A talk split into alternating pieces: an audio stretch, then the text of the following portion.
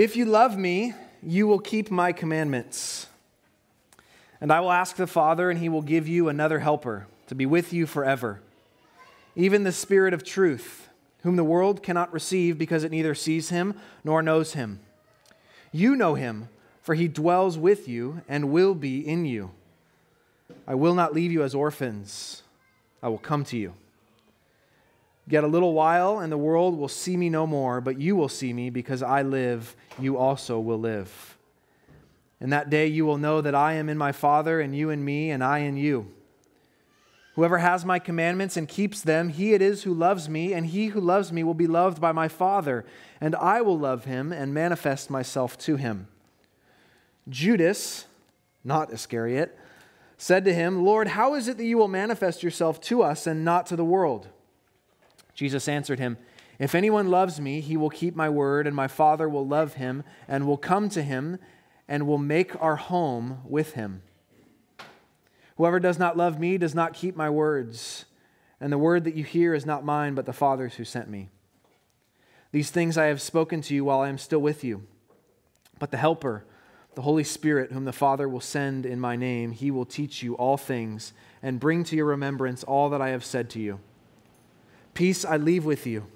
My peace I give to you, not as the world gives, do I give to you. Let not your hearts be troubled, neither. Let not your hearts be troubled, neither let them be afraid. You heard me say to you, I am going away, and I will come to you. If you loved me, you would have rejoiced, because I am going to the Father, for the Father is greater than I. And now I have told you before it takes place, so that when it does take place, you may believe. I will no longer talk much with you, for the ruler of this world is coming. He has no claim on me, but I do as the Father has commanded me, so that the world may know that I love the Father. Rise, let us go from here. This is the word of the Lord. Let's pray together as we begin. Heavenly Father, we thank you so much for today, for this morning, for the truths that we get to join in together as the family of God and, and sing to you, Lord, and to sing to one another and, and as, as reminders that this is what we cling to, this is what we believe, that Jesus is better. And Lord, as we come to your word this morning, we are so grateful that you have given this to us. But Lord, we also confess to you this morning as, as we come to your word that we often like to stand in authority over it thinking that we will be the ones to determine what is right and wrong. And Lord, we just want to lay that down this morning and say that you are the one with authority over us. We come today to submit to your word. And so, Holy Spirit, would you be our helper today? Would you lift up Christ Jesus before us that we may see him and give him glory? We pray this in Jesus' name. Amen. Well, if you asked me uh, one year ago today, hey, Nick, do you like running? I would have said, absolutely not. It's one of the most despised things in all of my life. I hate running. That's what I would have told you a year ago. Uh, if you were to ask me today, hey, Nick, do you like running? I would tell you, I absolutely love it. It's one of my most favorite things to do. So the question is, how did that, how, what changed between a year ago and today? And I'll tell you why I love running now as opposed to a year ago. The entire reason is this friends. I made friends who like to run. And I started hanging out with these friends.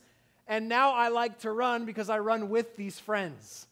Just a, a couple days ago, I was uh, running with a friend of mine uh, over by Hartwell Park. We were just going to go run, and we were going to go run three miles and see how fast we could do it. And I liked it so much, I invited another friend. Hey, you should come along with us. And one of the great things about running with friends is it's just better.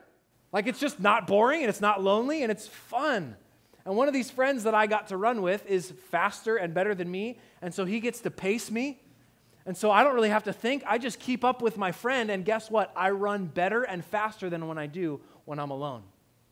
Because the truth is, almost everything that we do, we do better with someone else. Almost everything that we do, we do better when we're with somebody else. There is a power to presence. We know this instinctively the moment that we're born into the world. The moment that we're, we're born, we're looking for the comfort of someone else's presence. A crying newborn is soothed to sleep simply by the presence of a caring mother. And we live our lives and we learn more and more that the simple presence of a trusted person has tremendous power in our lives. It's why when you see scary movies by yourself, they're really scary, but when you see them with friends, they're a little bit less scary. You notice that? It's why hard things are a little bit less hard to do when we have a trusted friend by our side. It's why in times of grief and sorrow, we don't so much want things or even words, we just want to not be alone. We want the presence of someone we love. There's a reason why solitary confinement is one of humanity's most cruel punishments to be alone. And the more that we know and we love someone, the more powerful their presence is. They don't have to speak or act, just their presence seems to bring a kind of comfort, a joy, a security, and a peace to us. Do you have somebody like that in your life? Do you long for somebody like that in your life? As we come to John chapter 14, we see Jesus is speaking to his best friends, his followers, his disciples, and they are troubled. They are troubled by the things that Jesus has just been saying to them a couple chapters earlier. He's telling them, I'm leaving you, I'm going away. And their hearts are troubled. He's told them that some of them will deny him and betray him. And if they've been listening and remember, he's actually told them very clearly he's going to die. And they're troubled. Jesus wants to comfort his friends, but not with pithy condolences. He wants to comfort them with weighty truth. He wants to comfort them with truth that's going to anchor them for the days and weeks and years to come. And so he promises them something profound. He promises his presence. He wants his friends, his disciples, to know that there is one relationship that will bring them everything that they need, and it's their relationship with the one and only God. And so, as we come to this end of John chapter 14, Jesus has been talking with his, friend, his friends over a meal. And at this point, he's kind of defining what the relationship looks like between God's people and God I don't know if you've ever had the privilege of being in a define the relationship conversation, right? Where you sit down with someone and they're like, hey, we need to talk about what's really going on in our relationship. That could be, those could be painful conversations, okay? But for Jesus and his friends, he wants to define the relationship between God and his people in a way to bring them comfort. And so he says here in verse 15, he says, If you love me, you will keep my commandments. If you love me, you will keep my commandments. Jesus says this, I think, four times in this little section. He repeats this again and again. If you love me, you will obey my commandments in verse 15.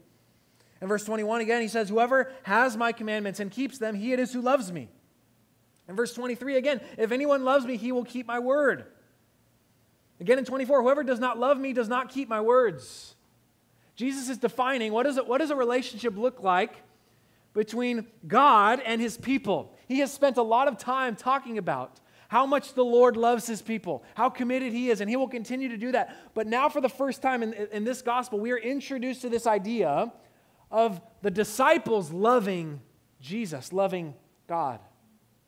It's actually an important aspect in the relationship between God and his people. God's people actually loving him as well. So he says, If you love me, you will keep my commandments. I read that, and I wonder if you read that and immediately think, I know an abundance of people who say that they're Christians, but don't follow the commands of Jesus. That person, according to the Bible, there is no Christian that fits that category according to the scriptures, that person is not a follower of Jesus. If they do not follow him, they don't love him. And if they don't love him, they don't belong to him. Jesus says very clearly and plainly, multiple times in just a couple verses, if you love me, you will obey my commandments. Yet there are so many that say, yeah, I'm a Christian, but their life is about their glory and not Jesus's. Or they say, yes, I'm a Christian, but they don't love their neighbor and they don't give generously and they're greedy and prideful. There's those that say, Yes, I'm a Christian, but don't submit to what the Bible says on sex, sexuality, gender, money, favoritism, gossip, marriage, singleness, forgiveness. There are many that say, I'm a Christian.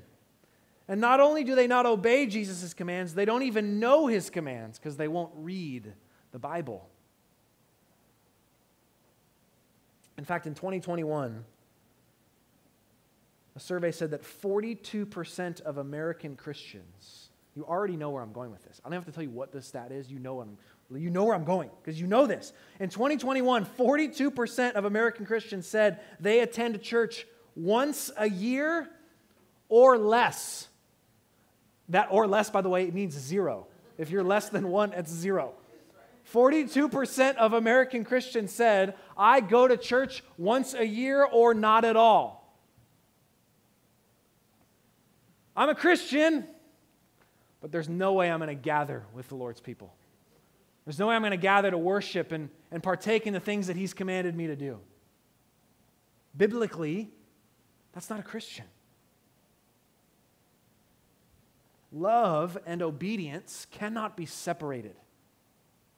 That's what Jesus is saying. Love and obedience cannot be separated. If you come to the scriptures, if you come to Jesus and you say, Jesus, I love you, but I don't obey you, you're lying. You are not loving him. Very simply, you could look at a parent child relationship. I mean, I could look at my children and they could, they could tell me all day, every day, Dad, I love you so much. But if all they do with their entire life is oppose everything I am and hate everything about who I am and what I stand for and what I tell them to do, my conclusion will be no, they don't. They might think they do, but they're lying. They're lying to themselves, they're lying to me. And it's the same here. Love and obedience cannot be separated. If you say, Jesus, I love you, but I hate your commands, they're stupid. I think they're horrible. I, my, my idea of what's right and wrong is way better than yours. You don't love him. At the same time, if you come to Jesus just with obedience, yet without love for him, that's slavery. That's not relationship or sonship. It's robotic. And it's not what Jesus is after. Jesus says, If you love me, you will obey my commandments. So when we read these words, I think we have to ask ourselves the question are we actually following Jesus' commands? It's so obvious, it hits us in the face. We can just move forward, but let's ask ourselves for a second do we actually follow the commands of Jesus? Or, in addition, do we actually have affection for Christ? Or is it, is it all duty for you? Is there actual love and affection towards Christ?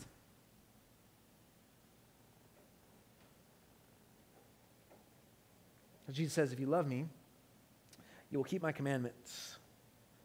And he says this multiple times throughout this section and then gives a bunch of promises about how he responds to those that love him and obey him. And if we stop here, we might be in kind of a dangerous spot. Because if we stop right here, it seems to be saying that access into relationship with God, access into these incredible promises that Jesus gives, the access is love Him and obey Him.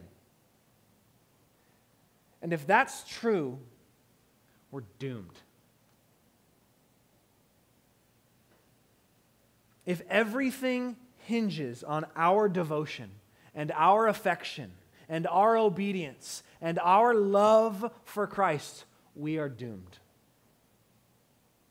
We will, we will be like the person aiming to scale the face of a rock with nothing but their hands and feet. We are doomed. At some point, we aren't strong enough to do that. I know you're all thinking, there's this one guy that did that, and there was a documentary about him. Great. Are you that one guy? No.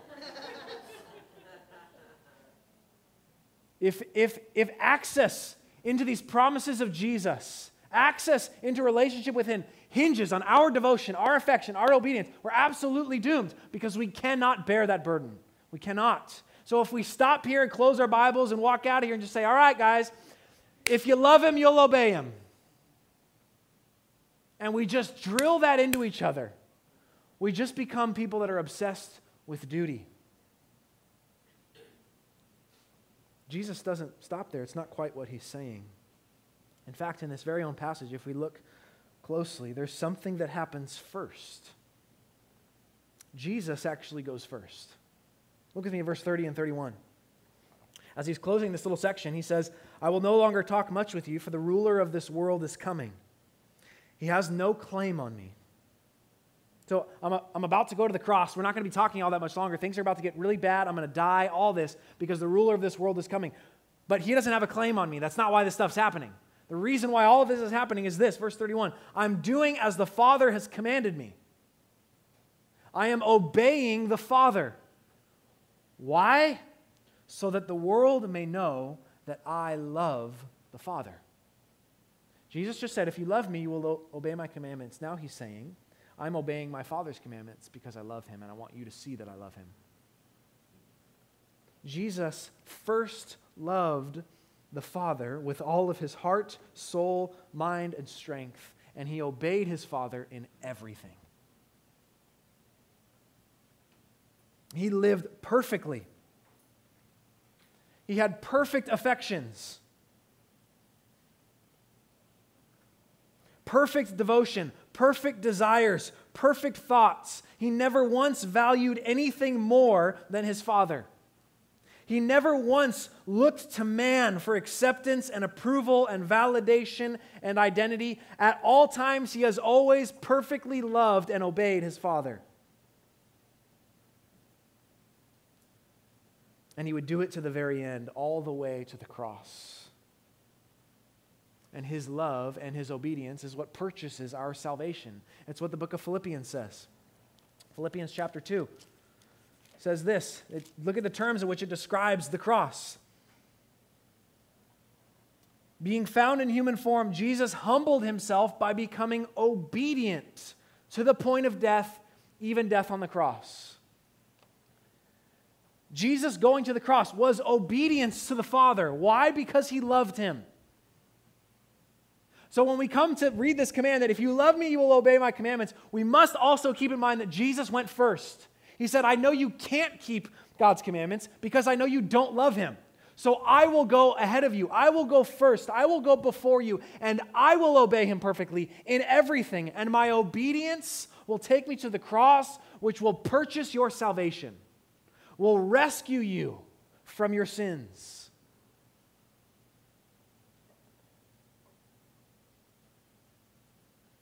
The catalyst, the instigator, the igniter is Christ. Jesus goes first.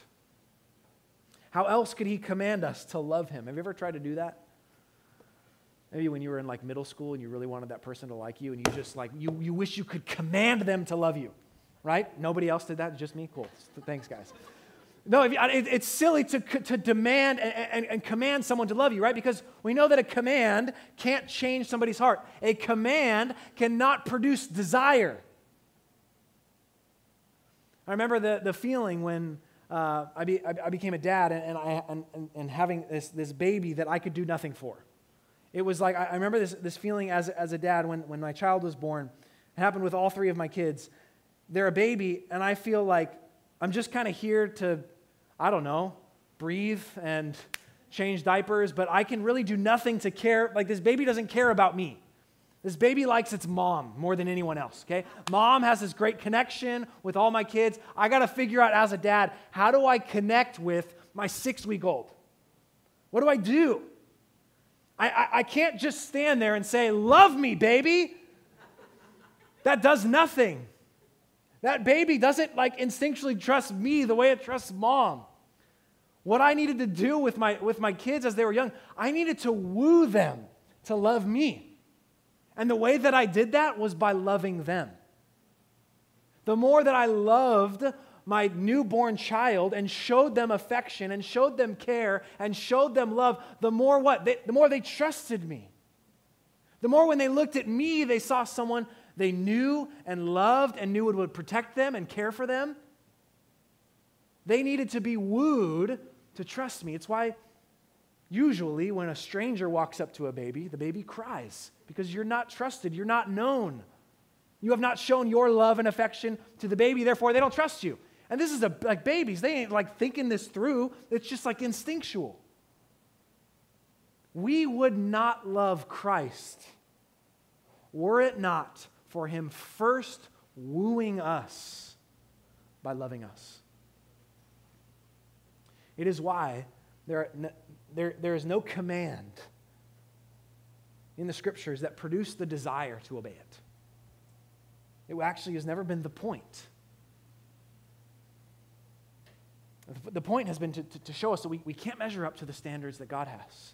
To show us his character, it's different than ours. It's holy, it's perfect. We need help, we need rescue, we need salvation. And here we have Jesus who comes to earth with the entire purpose of showing us how much he loves the Father and how much the Father loves us in sending his Son to die for us so that we would be wooed to see the love of Christ for us. And that love changes us.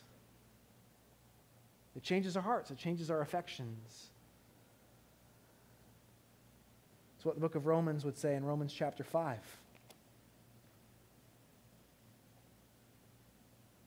It says, One will scarcely die for a righteous person, though perhaps for a good person one would even dare to die. Sometimes someone will give their life up for someone that's good.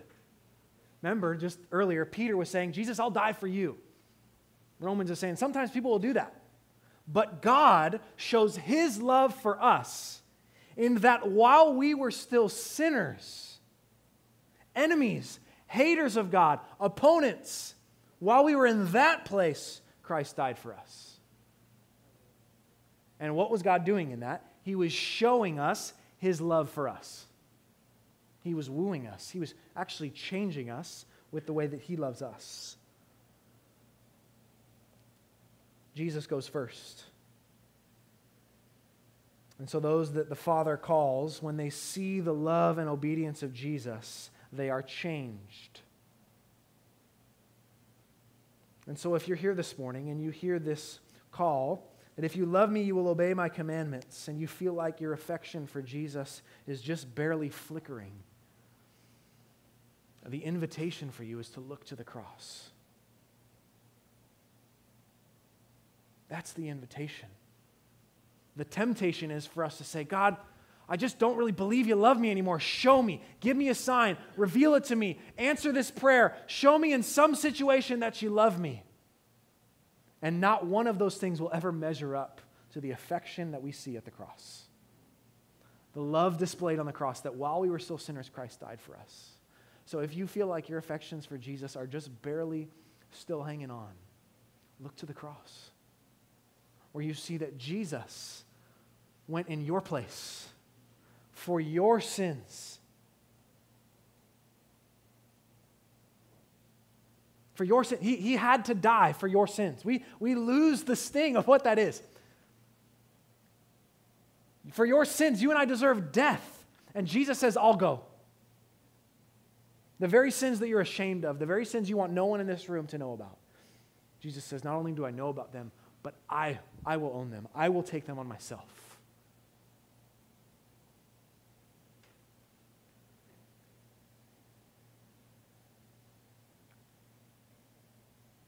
And he went in our place. His obedience, not ours. His devotion, not ours. His sacrifice, and not ours. He purchased salvation for us.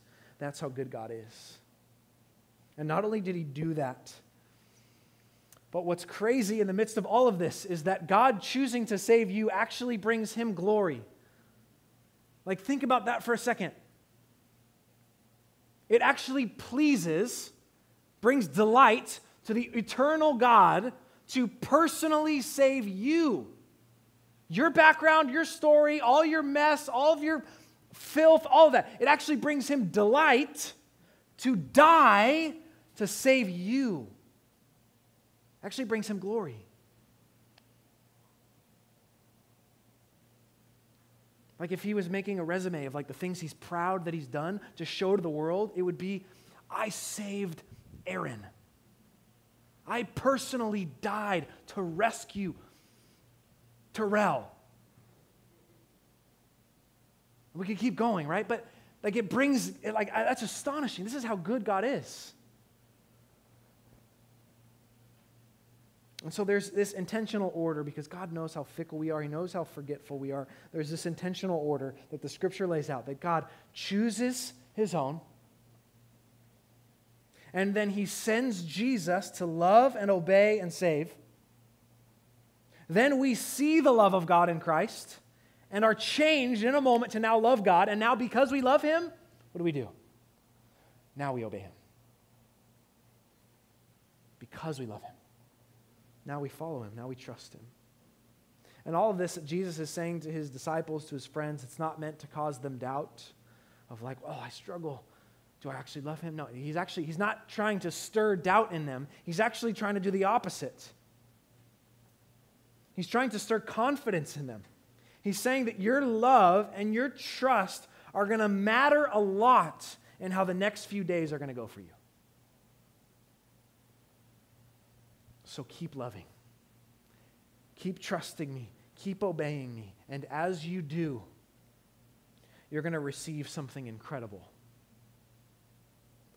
my presence. My presence. And Jesus rifles through so many beautiful privileges and blessings of being a disciple. Look at some of these with me. Verse 16. I will ask the Father. Means Jesus will pray for you. And guess what? When Jesus prays, the Father listens and he answers. And he says, I will ask the Father on your behalf, and he will give you another helper to be with you forever. One of the blessings of being a disciple, Jesus says, I'll ask the Father, and he will send you the Holy Spirit to be with you forever. Up until this point in human history, the Holy Spirit has been active, He's been moving, He's been filling people, He's been stirring, He's been working in power, but He's never been dwelling with man at all times.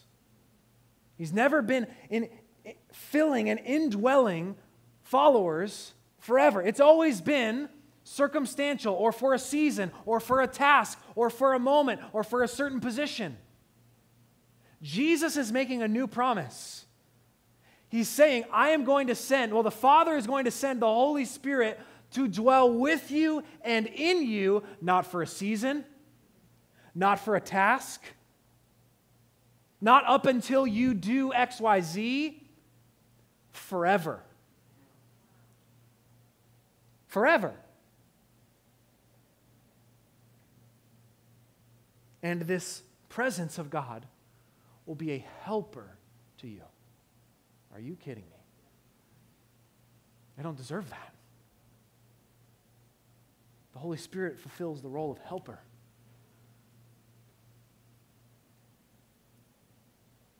He says that He will teach you, verse 26, He will teach you all things, and He will bring to your remembrance all that I have said to you. We're going to talk explicitly about the Holy Spirit in just a couple weeks as we get to chapter 16. But Jesus gives this promise the Holy Spirit will be with you forever. And he continues, he says, I will not leave you as orphans, I will come to you. Jesus is saying something significant about the Holy Spirit when he says, I will come to you. The Holy Spirit's presence is not divorced from Jesus' presence. Just because Jesus is departing doesn't mean Jesus' presence is leaving. He's saying something profound about the relationship between Jesus, the Father, and the Holy Spirit. That for the Holy Spirit to be present is the same as Jesus saying, I will come to you. There's, there's Trinity all over this passage.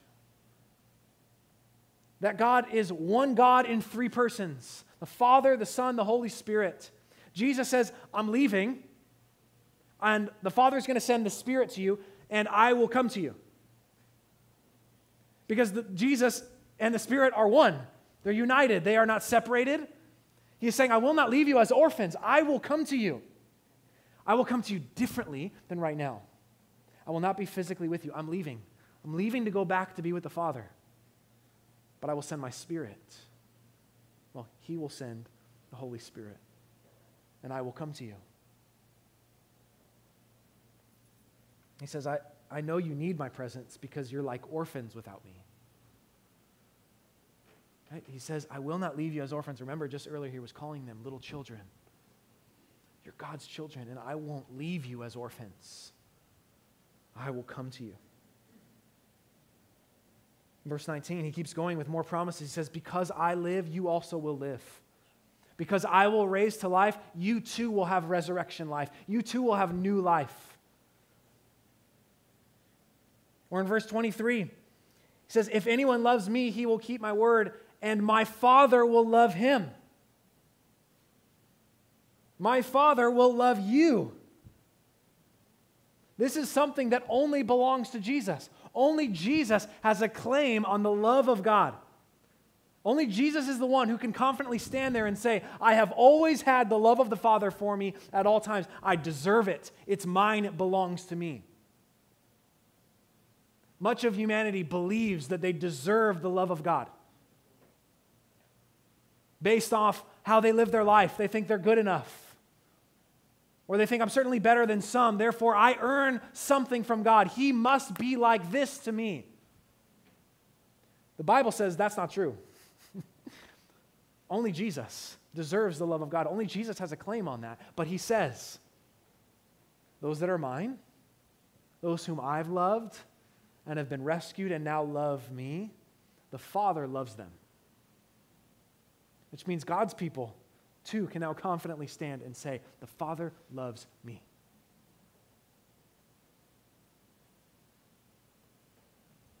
Because we've been adopted. We are now sons of God, co heirs with Christ. All that is His is ours. I can't wait to see what that means when we get to heaven. Everything that's Jesus's is ours because we are co heirs with Him. He shares it with us, his inheritance. All that belongs to him, he says it's yours too because you're now adopted as sons into God's family. It's what the book of Galatians says in chapter 4. To redeem, this is what, what Jesus did. He came to redeem those who were under the law so that we might receive adoption as sons. And because you are sons, because you are sons, God has sent the Spirit of His Son into our hearts, crying, Abba, Father. So you are no longer a slave, but a son. And if a son, then an heir through God. If you are his, the Father will love you. And everything he gives to his son Jesus, he also will ultimately give to all of his sons and daughters. This is insane. It's beautiful. This is the heart of God for his people.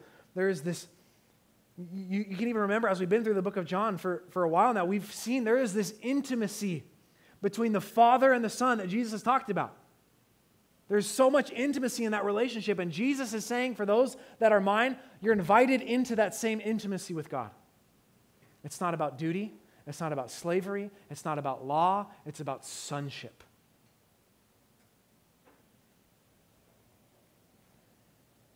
Keeps going more and more. In verse 20, he says, On that day, he's talking about the resurrection, you will know that I am in my Father, and you in me, and I in you. Okay. So Jesus just said that, that, that in some way, one of the beauties of the gospel, of, of being a follower of Jesus, is we get invited into this Trinitarian relationship between Father, Son, and Spirit, that, that they have been united as one God forever in pure delight, in pure harmony, in peace, in love. Everything is perfect, they need nothing. And somehow through the gospel, we get invited into that space to where Jesus says, on the day, on the resurrection day, you will see this, you will know that I am in my Father, and you are in me, and I am in you. Doesn't mean you become the fourth member of the Godhead. That's not, that's not what he's saying. But he is saying you are invited so closely into this relationship. You belong.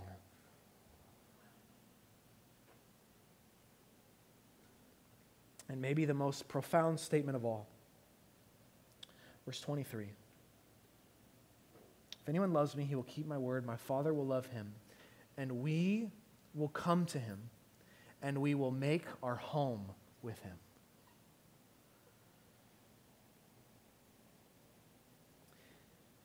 Since the beginning of human history, God has not dwelled this closely with his people. In fact, you read the Old Testament, there's almost entire books devoted to outlining how God's people are to create a proper dwelling place for God's presence with specific rituals, specific sacrifices, very clear instructions. And his presence wasn't even entirely accessible to everyone. There was presence, but it was separated. And now, Jesus is saying that whoever's mine, we will come to him and we will make our home with him.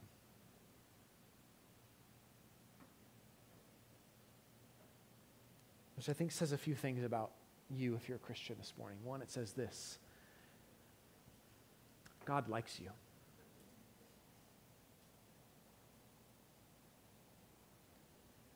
He likes you. I don't know about you, but you don't make a home with just anybody. I don't care if you're single looking for roommates or you are um, dating someone and thinking about whether you want to marry them. Deciding who you make your home with is not a hasty decision. Deciding who you make your home with is a very intimate, important decision because it's where you share your most intimate moments is in your home. And Jesus says, if you belong to me, we will come and make our home with you. It means he likes you. Like he wants to be with you. He wants to spend time with you. He wants to sit and eat dinner together. He wants to, to lounge on the couch and binge that show with you. He wants to, to, to know everything about you, to bear your burdens, to walk with you, to care for you.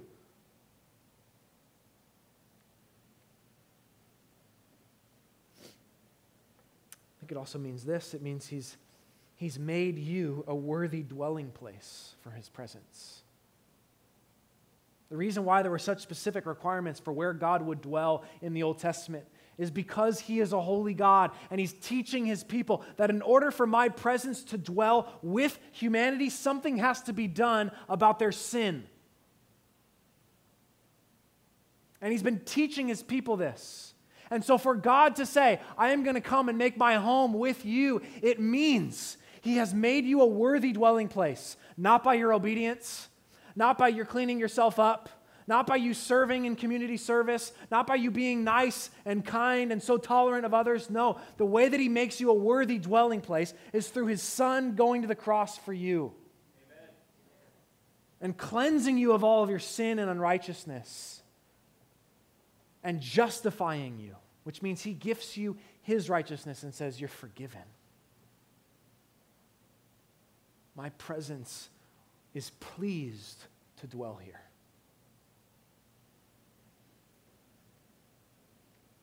It means he's made you a worthy dwelling place. I think it also means this it means you belong to him. We will come and make our home with him. When God comes to somebody and he makes his home with them, he's not renting.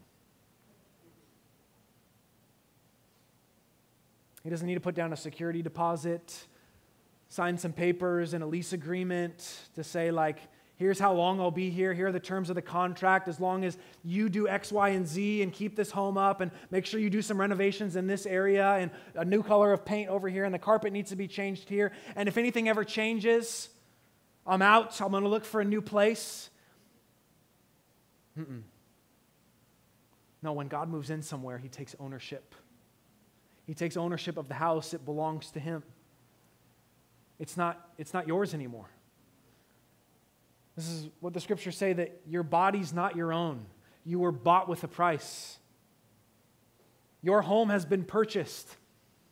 Jesus dwells in you now, and it belongs to him. He has dominion, he has authority, he has rule.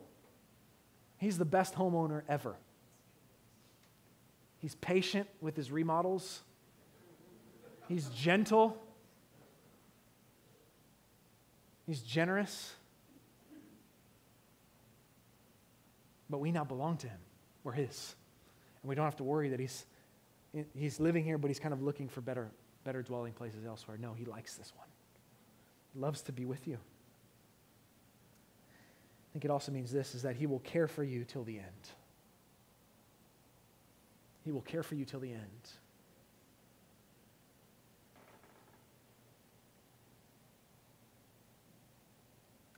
So, what's amazing about this?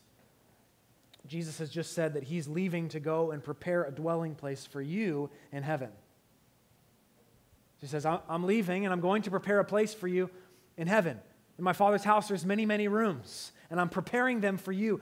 And so, in the meantime of while he's preparing, he also seemingly with the Father and with the Spirit, is somehow also coming to us and saying, You will be my dwelling place, while I also prepare a dwelling place for you. This is amazing. And he says, My peace I'll give to you. In verse 27, not as the world gives, but I give you my peace. Peace with God and because you have peace with God, you have peace in every circumstance. And so, this is what Jesus says to comfort his friends, as he knows they're about to have their entire world turned completely upside down. He says, Don't be troubled. Yes, I'm leaving you, but I'm coming to you. My Father is sending the Spirit, and we will make our home with you forever. Because Jesus is the one who has every possible resource available to him. He has everything. He is the God who has literally everything that exists, he made it out of nothing with no previous materials. He just made everything just without anything. He, he is the, the, the, the Jesus that has the greatest of all treasures at his disposal. He has every good gift imaginable at the ready. Every possible blessing, he could rain it down at any moment beyond measure. This Jesus offers us himself. Not because he's already exhausted every other resource and nothing's quite worked yet, but because he is the greatest of all that he has to offer. He is the greatest of all that He has to offer. So, what's different with Jesus is He offers us the best and the greatest gift first and at all times. And it's not riches or prosperity or health or comfort or pleasure or safety or happiness or acceptance. It's Himself, it's His presence. And that's why, if God chooses to withhold some things, even good things, from his people, it's usually because he's actually already offering the best thing.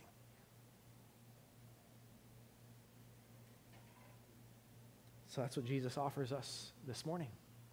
He offers us himself, he offers us his presence no matter what we're walking through. I want to just invite you as we close to just close your eyes.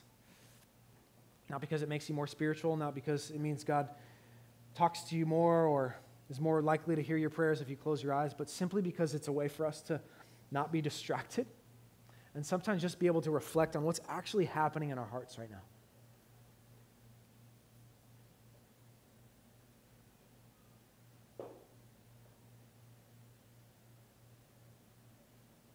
Want you to just think on what you're walking through right now. What's your season? What's your situation? Are you afraid? He's with you. Are you lonely? He's with you. Do you feel out of control? He's with you. Anxious? He's with you. Are you in pain? He's with you. Are you depressed this morning? He's with you. Are you tired? He's with you. Are you confused? He's with you. Are you guilty? He's with you. Feel abandoned? He's with you. Embarrassed? He's with you. You feel inadequate? He's with you. Do you feel weak? He's with you. No matter what you're walking through, Jesus offers himself and he says, I am with you. I am giving you the best of all that I have to give you. The question for us is do we believe that it is better for us to have Christ than it is to have one of his riches?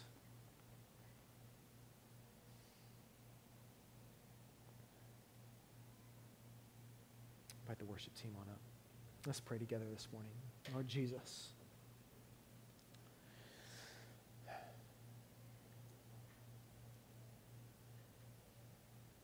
You know exactly what we are all walking through this morning, what we've carried into this place. You know what it is we've been looking to for hope or the answer or the thing that's just going to make us feel better or the, the thing that if we could just get it, all of this would go away, all of it would be better. You, you know all those things we've been hoping for. And the answer to all of those longings is you your presence with us.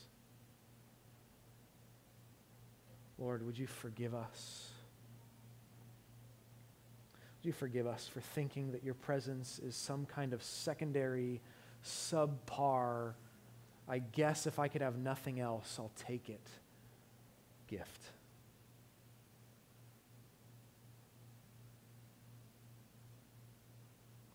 Lord, as your people, would you help us believe that that is the best. That at the end of the day, if we get nothing, but we get you, our hands are full.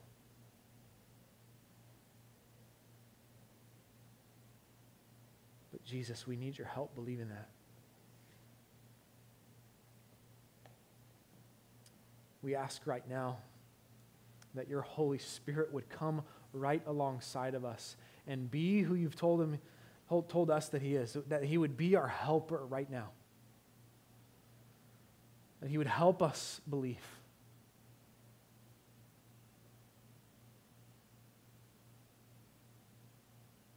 Lord we need you we thank you for your faithfulness to us that you are faithful to be with us and never leave us and we thank you that even though you've already come to us, you've already sent your spirit, you also still say to us today, I won't leave you as orphans, I'm coming to you. You are still coming again, Lord. The nearness that we know of your presence right now is, is, is but just a taste of the nearness we will have with you when you come again. When we get to be with you forever in all of eternity. Lord, we long for that day. That on that day we would know that you are in the Father and we are in you and you are in us.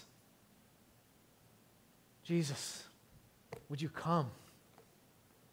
Come quickly. We want to be with you. We pray this in your name. Amen.